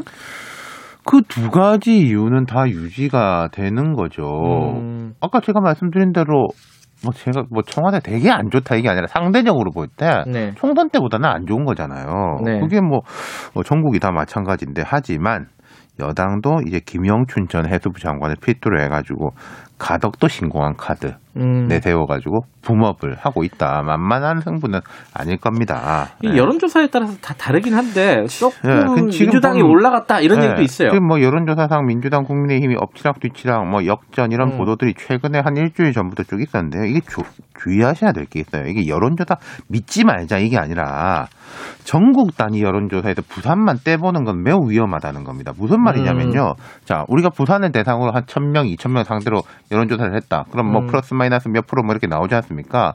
근데 전국 단위 1000명, 2000명 상대 여론조사에서 부산 부분만 떼서 하는 거. 음, 그 중에 뭐 그렇죠. 한... 그 우리 인구가 5천만인데 부산이 지금 한 300, 4, 50만 될 겁니다. 10%도 안 돼요. 그럼 2천 명 했다 치면은 부산 샘플이 한 150 이렇게 예. 되는 거거든요. 그걸 분리해 가지고 보는 거는 음. 매우 위험하다는 거예요. 음. 사실 맞지도 않아요. 그럼 보도를 하면 안 되긴 하는데 하여튼 음. 뭐 많죠 보도들이. 예. 그 유심해 어, 유의해서 좀 보시고요. 네. 자 그 양당 지금 경선 한참 진행 중이죠, 부산은. 이게 본격화되는 겁니다. 음. 그러니까 민주당의 경우에 변성환 전 부산시장 권한대행이 공무원 음. 사표 내고 입당했습니다. 네. 기존 예비 후보인 김영춘, 박인영 후보와 3자 대결인데 박인영 후보는 부산에서 구의원부터 시작해서 시의원, 시장까지 여성 젊은 여성인데 지역에서 잔뼈가 굵은 좀 지명도도 높아요. 국민의힘은 네. 박민식, 박성훈, 박형준, 이현주, 이진복, 전성하 이렇게 여섯 명인데 예비 네. 후보가 전성하, 박성훈 이 두 사람이 좀 낫습니다. 나머지 음. 분들은 뭐 국회의원도 여러 번 한 사람들인데 네. 전성하 후보는 젊은 기업인 출신이고 네. 박성훈 후보는 직전까지 부산시 경제부시장 지냈어요. 아 그렇군요. 네. 이 경선은 어떻게 될 것 같아요? 그러니까 일단 첫 번째 제가 짚어드릴게 네. 권한 대행하고 부시장이 다 사표 내고 나와가지고 뛰는 거예요. 여야 하나씩 갈라져 가지고. 부산은 과거에도 이런 사례가 있었습니다. 허남식, 오거돈 두 부시장이 나와가지고 아~ 한 명은 한나라당, 한 명은 열린우리당 출마했었죠. 그래서 음. 이제 결국 차례대로 시장이 되긴 했어요. 음. 여당 경선은 아무래도 김영춘 후보가 앞서고 그렇죠. 야당은 음. 박형준 후보가 앞서는데 다른 후보들이 박형준 후보를 지금 집중 공략하는 모양새거든요. 음.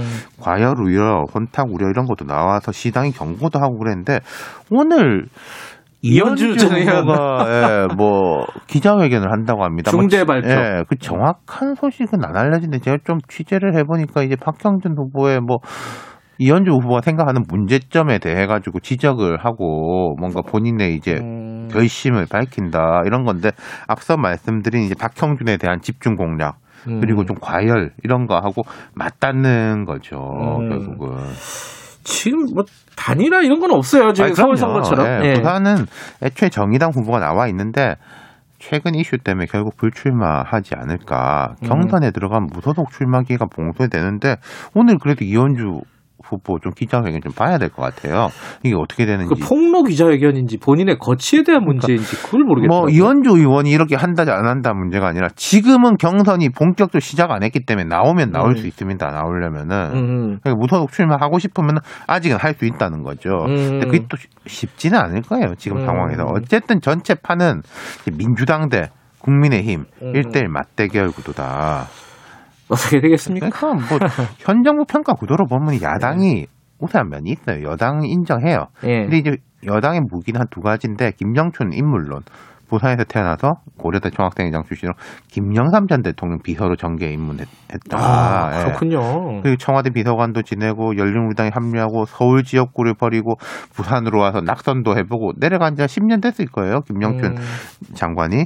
그러면서 강한 여당 시장이 문 대통령 임기 내 네. 가덕도 공항에 빨리 탑을 떠야 된다. 아니면 음. 또뭐 밀리면은 또 10년, 20년 금방 간다. 이런 컨셉인 음. 거죠.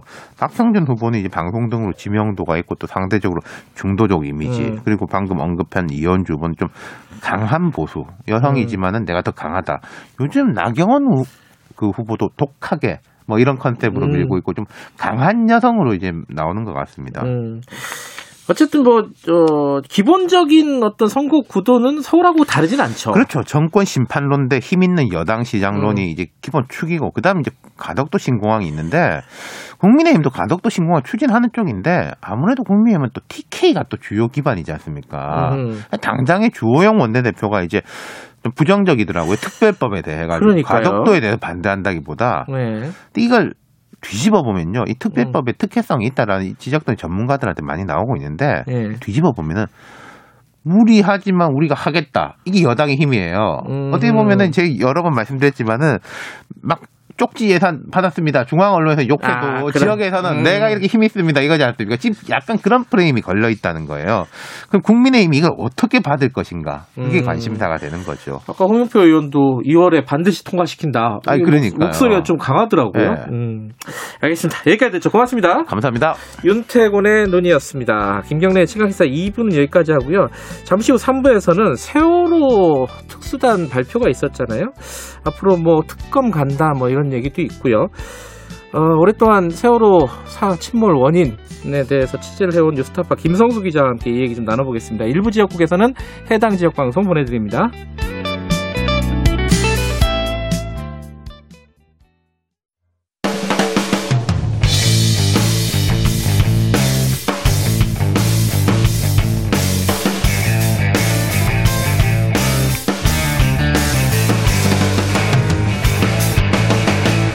김경래의 최강 시사.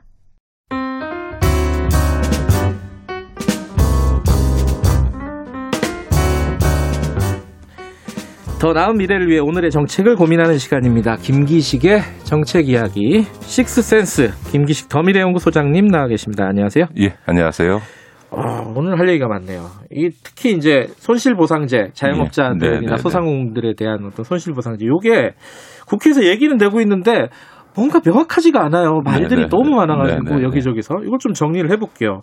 지금 뭐 일단 기본적으로 민주당에서 논의되고 있는 안 중에 하나는 네. 어, 손실액의 70% 60%뭐 네. 이렇게 차등해서 지급한다.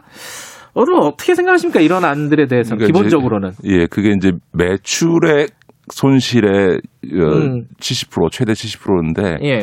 그건 좀 적절하지는 않은 것 같습니다. 왜냐하면 음. 매출액이 다 이익은 아니잖아요. 그러니까 그럼요. 이제 소위 음. 매출액이 있고 그 다음에 거기에는 이제 비용이 뭐 음. 인건비라든가 임대료라든가 재료비라든가 뭐 공과금이나 이런 재료가 나가고 나서 이제 수입이 음. 생기는 건데 영업 금지를 당해서 이제 영업을 안 하면 되게 이제 사람도 줄이고 재료비는 안 들어가고 공과금도 이제 아예 문을 안 여니까 전기료도 안 나갈 거고요.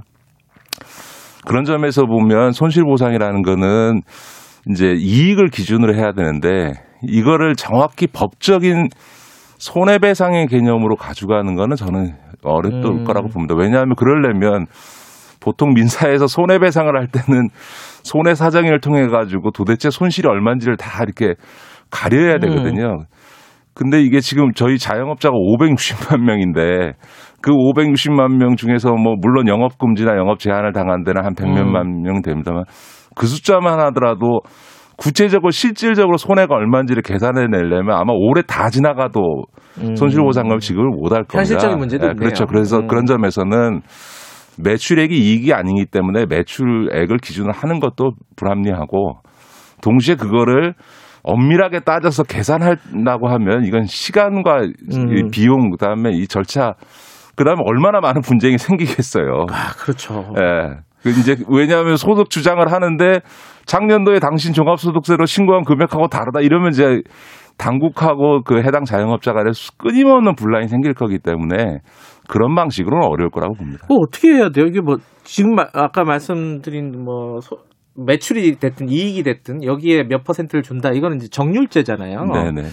정액제로 가야 된다고 보세요 그러면은? 그러니까 지금은 제일 중요한 게 전 신속성이라고 함, 생각합니다. 음. 이제 문 닫고 있는 사람한테는 어쨌든 간에 먹고 살 수 있는 돈을 빨리 그렇죠. 주는 게 제일 중요하기 때문에 그래서 정확한 계산을 하기가 어렵다. 그나마 제일 명확한 건 뭐겠어요? 임대료는 문 닫았는데 나가는 돈이 딱 임대 계약서에서 확인되잖아요. 그렇죠. 그러니까 임대료에 대해서는 확실히 보전을 해주고 음. 그 다음에 이제 일을 못 한 거잖아요. 음. 그러면 일을 못 했을 때는 최소한 일을 했을 때 받을 수 있는 최저임금이거나 혹은 도시근로자 그 평균 임금, 네. 그러니까 그냥 일하는 사람들의 평균 임금 정도, 그러니까 그게 당연히 더 음. 높겠죠 음. 최저임금보다는 그런 정도 선에서 주는 것으로 음. 대신에 이렇게 하면 이제 감명하니까 빨리 드릴 수 있는 거죠. 이그 소급 적용은 어떻게 보세요? 이게 좀 아, 지금 뜨거운 감자인데. 저는 그 논란을 굳이 할 필요가 있을까 싶어요. 그러니까 음. 그러니까 소급이냐 아니냐 할 거 없이 영업 금지나 영업 제한 업종이 뭐 그때그때 다른 게 아니었잖아요. 그러니까 네. 이제 지금도 영업 금지나 영업 제한을 당했 앞으로 전에도 당했고 지금도 당하고 있고 앞으로 당할 분들이니까 네. 그걸 뭐 과거에 대한 소급 적용이냐 미래냐 따지지 말고 현재 영업 금지 업종으로서 영업 금지를 당했던 그리고 지금도 하고 그러고 있는 또 영업 제한하고 있는 데에 대해서는 그냥 포괄적으로 지원하는 방식으로 이게 음. 소급이냐 아니냐 이런 논란하는 거 자체가 제가 보기엔 좀 음. 부적절해 보인다.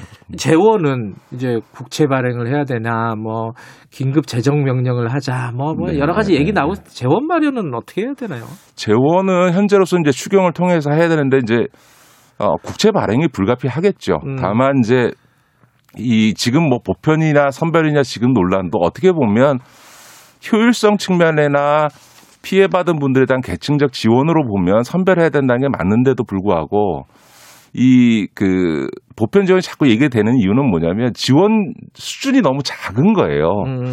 그러니까 오히려 피해 계층에게 과감하게 폭넓게 두텁게 지원해주면 이 보편 선별 논쟁도 다 정리가 되거든요. 그러니까 최소한 지금 자영업자 손실 보상이 제일 컸던 1차 재난지원금 규모가 14조 3천억이었는데 네.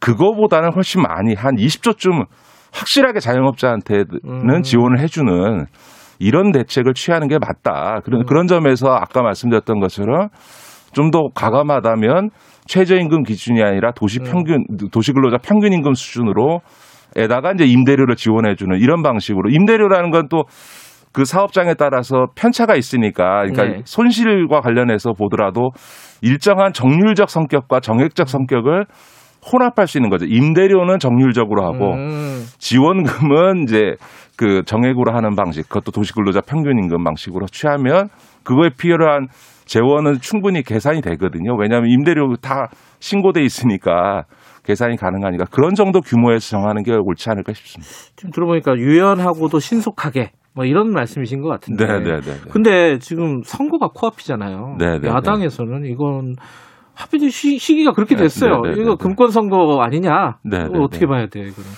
아니 지금 저 김정인 위원장도 오히려 더 나가서 100조 만들어서 하라 이렇게 하고 있지 않습니까? 뭐 본인들이 주장하면 선거용이 아니고 여당이 하면 선거용이냐 이렇게 볼 수는 없는 것 같고요. 다만 이제 입법적 방식을 취했을 때 오히려 늦어질 수 있는 부분이 있습니다. 그래서 이제 둘 중에 하나를 선택해야 됩니다. 음.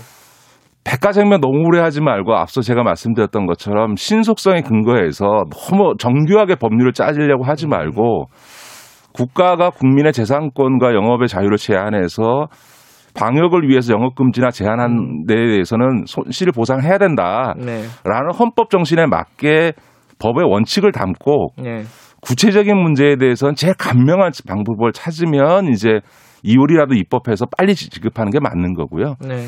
만약에 그게 계속 논란이 돼서 지연된다라고 하면 그 입법에 담을 내용을 차라리 그 그냥 입법 없이 그냥 음. 정부의 재량 행위로 먼저 하고 사후적으로 입법을 해서 앞으로도 그렇게 하겠다라는 의지를 음. 표명한 이런 방식을 취할 수 있는 거죠. 그렇죠. 환자가 누워 있는데 의사들이 세미나를 너무 오래 하면은 그렇죠. 수술 방법을 놓고서는 어. 서로 간에 막 싸우고 있으면 죽어가는 환자는 일단 나 수술부터 좀 해주세요. 이렇게 네. 되지 않겠어요? 너무 오래 끌면 안 되죠. 네네네. 네, 네, 물론 논의는 필요하지만. 네네네. 알겠습니다. 오늘 오랜만에 그 경찰 검찰 얘기 좀 해볼게요. 네네네. 왜냐면 양쪽에 지금 사건이 하나씩 다 몰려 있어요. 하나 예, 경찰 예. 얘기는 이용구 법무부 차관 택시기사 폭행. 예. 이게 어. 뭐 경찰이 결국은 뭐 사건을 은폐하려던 거 아니냐 이런 의혹도 있고 뭐뭐 뭐, 뭐 이제 뭐 법리적으로 잘못한 거 아니냐 이런 네. 얘기도 있는데 사건의 핵심은 뭐라고 보세요 김기식 위원장께서는? 아니 지금 이용구 차관 사건은 지금까지 사실로 확인된 걸로 보면 어 블랙박스가 있었는데 없던 것으로 지금 은폐했다라고 하는 거나 예.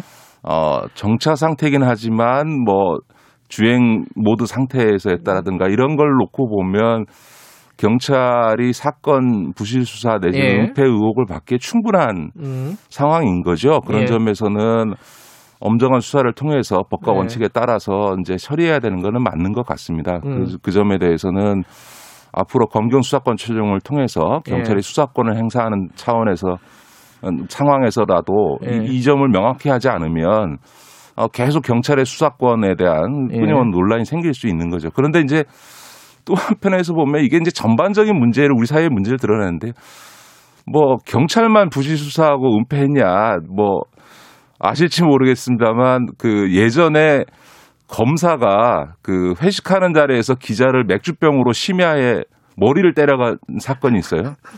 심야에 맥주병이라는 흉기를 동원해서 사람의 머리를 때렸으면 이거는 뭐 어마무시한 폭행죄인데요. 살인 미수인가요?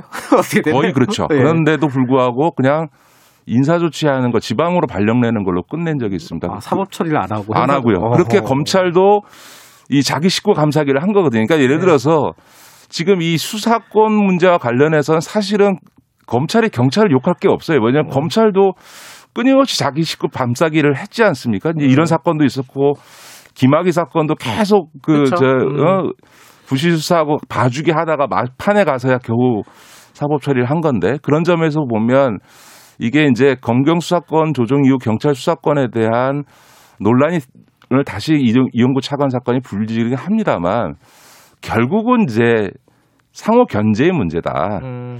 검찰의 어, 부실 수사는 경찰이 견제하고 네. 경찰의 부실 수사는 나 사건 이렇게 종결 예. 어, 봐주기 종결에 대해서는 검찰이 예, 견제를 하고 또 검찰에 대해서는 공수처가 견제를 음. 하고 이런 소위 권력기관 간의 상호 견제를 통해서 문제를 풀 것이지 경찰이 수사권을 다시 없앤다. 이건 좀 적절치 않은 것 같습니다.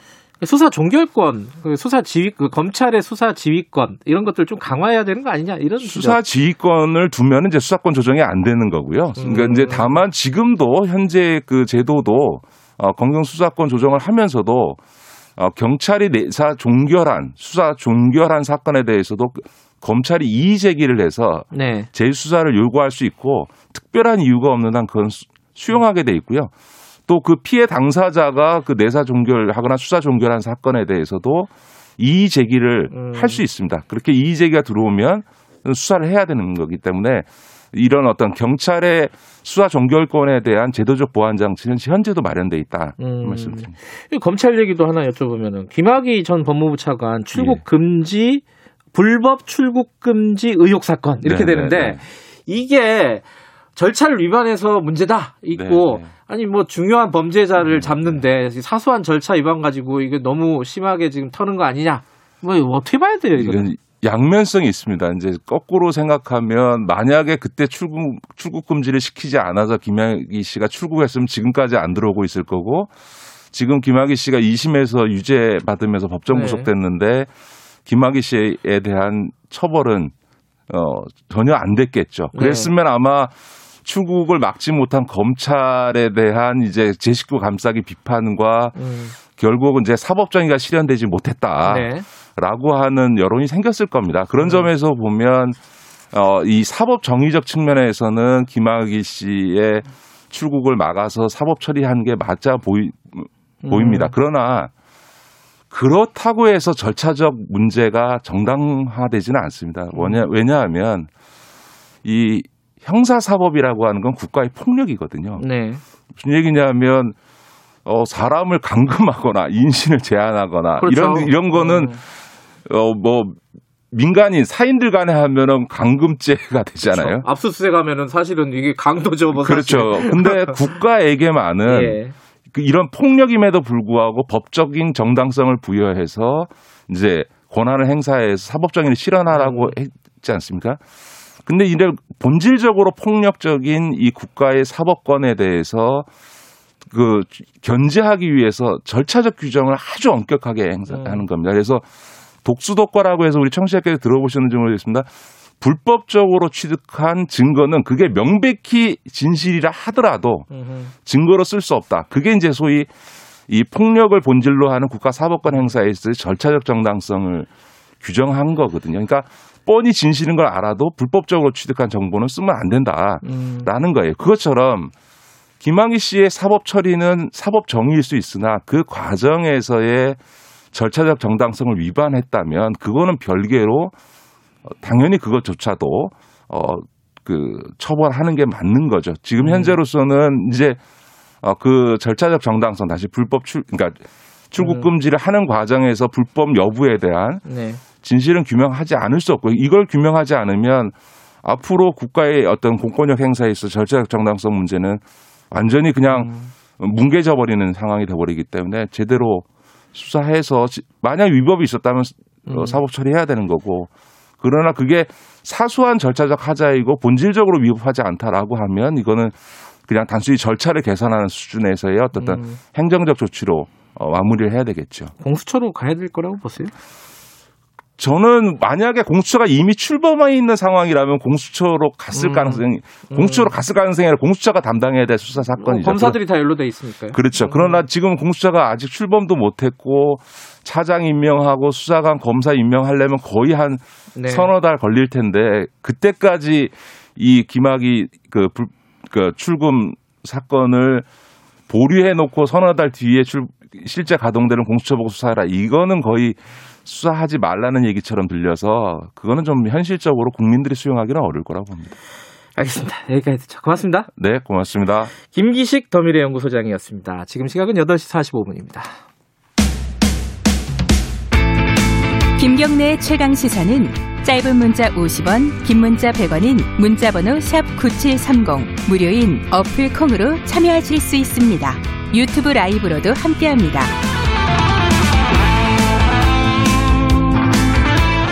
세월호 얘기를 좀 해보겠습니다. 어, 최근의 경과를 보면은 검찰 특별수사단 수사 결과가 일단 나왔죠. 어, 사참위 사회적 참사 특별조사위원회가 의뢰한 부분에 대해서 대부분 어, 무혐의 모두죠 무혐의 혹은 특검 인계를 결정을 했습니다. 물론 이제 법무부 외압 같은 거 박근혜 정부 때 법무부 외압 같은 거는 지나치게 좀 소극적이지 않았나 이런 비판이 제기되고 있습니다. 근데 오늘은 사고 원인 부분에 대한 얘기, 어, 여러 가지 이제 의혹 제기들이 진, 그간에 있었는데 사참위도 어, 적극적으로 의혹 제기를 했었잖아요. 이 부분에 대해서 도대체 사실관계가 무엇인지 이걸 좀 정확하게 좀 따져보겠습니다. 뉴스타파 김성수 기자 나와 계십니다. 안녕하세요. 안녕하세요. 이게 지, 어, 특수단 발표 전에 사참위가 지난해 말, 지난달이죠. 지난달에 어, 조사 결과를 하나 냈어요. AIS 항적 이뭐 문제가 있다. 정확히 어떤 문제가 있었다고 발표를 한 거죠? 음, 내용이 이렇습니다. 그 사참위가 참사 당일 2014년 4월 16일이죠. 해수부 상황실이 꾸려졌지 않습니까? 오전에 네. 상황실에 방송사들이 들어가 가지고 촬영을 막 하면서 취재를 했죠. 그 촬영 음. 영상들을 면밀하게 분석을 해 봤더니 그 상황실의 벽면에 커다란 모니터에 네. 당시에 아 세월호가 어디에 어떻게 있구나라는 항적을 갖다 표시해 놓은 그, 음. 그 형상이 떠 있었는데 그때 세월호의 항적이 이렇게 그려진 모습하고 오후 4시 이후에도 역시 방송사 카메라들이 해수부 상황실 안에 들어와서 촬영을 네. 했는데 그때 벽면 모니터에 띄워져 있었던 그 세월호의 항적이 두 개를 같이 표시를 해보니까 두 개가 다르더라는 거예요. 음흠. 다르기 때문에 아니 그러면 어떻게 하나의 배의 항적이 오전에는 그러니까 오후 4시 이전까지는 이렇게 그려졌다가 오후 4시 이후에는 또 다르게 그려지냐. 음흠. 나중에 나온 거가 뭔가 이렇게 손을 누가 손을 대거나 바꿔놓은 거 아니냐. 음흠. 이렇게 의혹이 제기되고 이게 핵심이었습니다. 오래된 사실 의혹이잖아요. 이게 AIS 항적이 뭔가 조작됐다. 누군가가 의도적으로 조작했다. 이런 음, 얘기들인데 그 지금 사참이 예, 발표대로 보면은 내시를 기점으로 해서 달라졌다. 그럼 뭔가 이상한 거 아니에요? 이상하기는? 그렇습니다. 이제 저희가 많이 알고 있는 그 세월호의 이렇게 J자 커브라 그러죠. 네. 크게 이렇게 그려가지고 북쪽으로 올라가는 그 커브가 해수부가 몇 차례에 걸쳐서 보완해서 그러니까 음. 항적이 제대로 안 들어왔기 때문에 뭐 기지국하고 VTS 같은 데서 따다가 보완하고 보완하고 해서 완성한 거거든요. 근데 네. 그게 어 요번에 사참위가 얘기한 4시 이후에 나온 항적을 계속 보완해 왔던 겁니다. 네. 사실은 그 항적을 그렇게 여러 차례에 걸쳐서 보완해서 발표한 거 너무 이상하지 않냐라고 해서 어, 뭐, 경쟁 프로그램 그 진행자지만, 김호준 씨나, 예. 김지영 감독 같은 그 다큐 감독, 이런 분들이 초기부터 이걸 문제 제기를 계속 하면서, 결국 이제 그날바다라고 하는 영화까지 만들어서 음. 굉장히 대중적으로, 네. 이 AI 항적 자체가 뭔가 조작이 됐다, 이런 얘기들이 굉장히 네. 초기부터 나왔었던 그런 의혹이었죠. 그 실제로는 어때요? 실제로는 제가 취재를 좀 해봤어요. 저도 이거를 예. 발표 현장에서 들었는데 너무 좀 터무니없는 얘기잖아요. 어떻게 하나의 배의 항적이 두 개가 있을 수가 있 네, 불과 수시간 만에 바뀐다. 어허. 그래서 제가 좀 취재를 해봤어요. 해봤는데 어 앞서서 어 상황실 모니터에 나와 있었다는 그 항적. 4시 이전에. 4시 예. 이전에. 그거를 제가 이래저래 이렇게 찾아보니까 그게 세월호의 항적이 아니라 전반부는 세월호의 그 가장 먼저 그 당시에 구조하러 접근했던 두라이에이소라는 배가 있었어요. 네네. 그 배에 두라이에이소의 항적이 전반부에 있고 음. 꺾여서 북쪽으로 올라가는 부분만 세월호 항적이에요. 그러니까는 그 당시 오후 4시 이전까지 해수부 상황실 모니터에 있었던 그 항적은 세월호 항적이 다 있었던 게 아니라 네. 세월호 항적 일부 그리고 드라이소 항적 일부가 있었던 거죠. 그리고 음. 오후 4시 이후의 항적은 모두가 세월호 항적입니다. 그러니까 두 개가 다를 수밖에 없었던 것이죠. 왜 그렇게 나온 거예요, 근데? 아, 조사 결과가요? 네, 아니, 아니. 그, 어. 그 오전에는 아. 왜이 드라이소가 나오고 이 오후에는 세월호가 나오고 그래서 저도 이 드라이소 데이터하고 이런 걸 가지고 이제 해도에 표시를 해봤더니 그렇게 된 거예요. 네. 그래서 해수부에다가 물어봤어요. 그래서 어. 사실은 본인들도 당시 상황시 근무자들을 다 체크해봤는데 워낙 음. 정신이 없는 상황이어서 정확히는 모른다. 다만 음. 그 드라이스 항적이 어, 9시 19분까지의 항적만이 표시가 돼 있다. 음. 그 얘기는 9시 19분에 누군가가 어, 주변에 있는 선박들의 항적들을 갖다 검색을 해본 건 맞다. 음. 그랬기 때문에 그 시점까지의 항적이 거기에 나와 있었는데 예. 문제는 나중에 세월호 항적을 띄울 때 네. 앞서서 검색한 그 항적, 그 흔적들을 갖다 좀 지우고선 새로 띄워야 되는데 음. 그걸 갖다 그냥 놔둔 상태로 또 세월호 항적을 띄웠다. 이렇게 된 거죠. 그러니까 그 어, 의문의 항적이 하나 있었는데, 그게 뭐 말하자면은, 이게 도대체 왜 이렇게 되느냐, 뭐 이렇게 약간 의혹 이 가설이 있었던 거잖아요. 누군가 조작했다. 근데 그걸 가지고 지금 특검으로 지금 갔잖아요. 예. 그러면 지금 말씀하신 거 보면 그 드라이에이소 항적이면 이게 너무 쉽게 결론이 나버린 거잖아요. 사실 허무한 결론입니다. 제가 네. 취재를 해봐도 그래서 조금 그 국가 조사기구가 내놓은 조사 결과 발표인데 좀 너무 허무하게 이게 좀 아닌 걸로 나와서 음. 저도 당혹스러운데 일단은 사참위가 그날 예. 특검으로 어, 요청을 해서 밝히겠다라고 한 부분은 정확히 항적이 두 개가 있었다는 부분 예. 외에도 어, 해수부가 그 당시에 거짓말을 했다는 부분을 어, 떤 수사를 하겠다는 어떤 거예요. 거짓말이죠? 그러니까 지금 말씀드린 대로 해수부가 어, 당시에 이제 초기에 10시 전후로 해가지고 상황실이 꾸려지고 바쁜데 해, 세월호 항적을 검색을 해보려고 조회를 했더니 네. 이 시스템상에 세월호 항적이 그 당시에 없었던 겁니다. 네. 이거 어떻게 된 거야 하고 이제 그 유지 보수 업체한테 막 전화를 해서 어떻게 된 건지 확인해봐 이렇게 해놓고 네. 어 그러고 나서 봤더니 당시에 항적들이 세월호뿐만 아니라 우리나라에 있는 모든 배의 항적들을 관리하는 해수부의 G컴스라고 하는 시스템이 있는데 네. 그게 작동 오류가 있었던 거예요. 음. 그래서 세월호뿐만 아니라 거의 대다수의 배들의 항적들이 그 대전에 있는 통합 정 통합 그 전산센터라고 하는 예. 그곳으로 모여야 부, 그 해수부 상황실 모니터를 끌어올 음. 수가 있는데 거기에 안 들어와 있었던 상황이었던 거예요. 예. 그래서 이제 그걸 갖다가 끌어오느라고 오후 4시가 돼서야 이제 데이터가 모여서 항적이 전시가 됐다라고 해명을 했어요. 네. 2014년도 국정조사 때 음. 해수부가 그랬는데 그 해명이 거짓 해명이었다라고 지금 사참위는 규정을 한 거죠. 음. 왜? 아까 앞에 말씀드렸듯이 오후 4시 이전에도 모니터상에 세월호 항적이 멀쩡하게 떠 있었는데 그게 음. 무슨 소리냐. 음흠. 아니, 당신들 얘기대로 세월호 항적이 오후 4시 이전에 없었으면 앞서서 모니터에 그 항적이 뜰 수가 없었던 거 아니냐. 음흠. 이렇게 사참위가 이야기를 하면서 국정조사에서 거짓말을 해서 훗날 사고 조사를 하는 데 있어서 혼선을 초래했다라는 부분을 음. 문제 삼아서 해수부 관계자들을 어, 특검 수사를 요청하겠다 이렇게 이제 얘기했던 것인데 거짓말은 맞아요, 근데 그게? 아닙니다. 왜왜 아닌 거죠, 그거? 아 이게 이제 구조를 이해하셔야 되는데 AIS 선박의 AIS 데이터라고 하는 거는 본인의 음. 위치를 이렇게 전파로 쏘아 올리는 겁니다. 그러면 음. 이제 그 주변에 있는 배들도 그걸 받아요. 음. 왜냐하면 서로 부딪히지 않고 운항되는. 네. 그리고 어, 해상교통관제센터라고 하는 그 VTS에서 네. 그걸 갖다가 수집을 하죠. 관제를 해야 되니까 배들끼리 네. 어떻게 다니나. 근데 VTS로 또 직접 오는 게 아니라 중간에 기지 여러 기지국이 있어요. 네. 기지국들에 가서 데이터가 한 번 저장되고 그 기지국에서 또 VTS를 보내서 VTS에서 한 번 저장된 다음에 여러 개 지금 현재 우리나라 연안에 VTS가 20개 정도 있는데 그게 정부 통합 전산센터 대전에 있는 통합 전산센터 음. 서버로 모입니다. 음. 근데 그 서버는 그 당시에 작동을 정상적으로 하고 있었던 거예요. 네. 물리적으로. 네. 문제는 이 GICOMS라고 하는 제가 말씀드린 이 선박의 항적을 모으는 이 시스템 전체를 GICOMS라고 하는 시스템이라고 하는데 네. 이걸 유지 보수하는 업체가 세월호 참사 발생하기 2주 전에 게이트웨이를 그러니까 네트워크를 이중화하는 작업을 합니다. 그러니까 게이트웨이 그러니까 음. 데이터가 들어오는 라인이 하나였는데 그 데이터 양이 많아지니까 이걸 갖다가 두 개로 음. 늘린 겁니다. 게이트웨이 우리가 왜 컴퓨터 치다 보면은 뭐 252점 어쩌고 해가지고 IP 네. 등록을 하잖아요.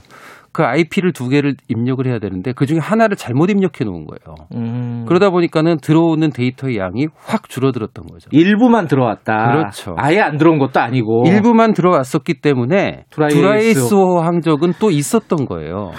그러니까 기술적으로 설명이 가능하다. 가능합니다. 그러니까 사찰이 사참이란다 해수가 얘기했던 거는 거짓말이 아니라는 결론이네요. 그럼 결론. 아닙니다. 예, 네. 거짓말도 아니었고. 네. 이게 사실 되게 오래된 의혹이라고 했잖아요. AIS 항족자 그 그날 바다도 그렇고 그 뒤에 유령선도 마찬가지고 요번에 이제 사참이 결과도 그렇고 도대체 이런 것들이 왜 정리가 안 되고 계속 이 뭐 조작설, 음모론 같은 것들이 계속 나오게 되는 거죠. 그 이유가 뭡니까?